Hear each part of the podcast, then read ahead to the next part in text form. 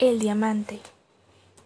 En un pequeño pueblo, cerca de la costa, donde los barcos arribaban a los muelles, cargados de mercancía, había uno en especial, que entre todas las joyas y objetos que portaba, había uno, uno muy codiciado, un diamante. Quizás tenía el tamaño de una manzana, pero esa pequeña joya era muy codiciada.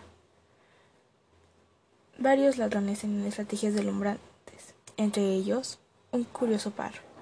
Eran conocidos por ser los más sigilosos e inteligentes ladronzuelos. El líder era un hombre mayor, pero no te dejes engañar. Era la mente maestra de todo.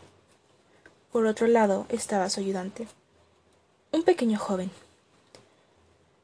Era astuto y siempre estaba acompañado de su fiel perro, el cual seguía sus órdenes por el tintineo de su campana podría atacarte tan solo con escuchar ese pequeño tintineo y la orden de su guía.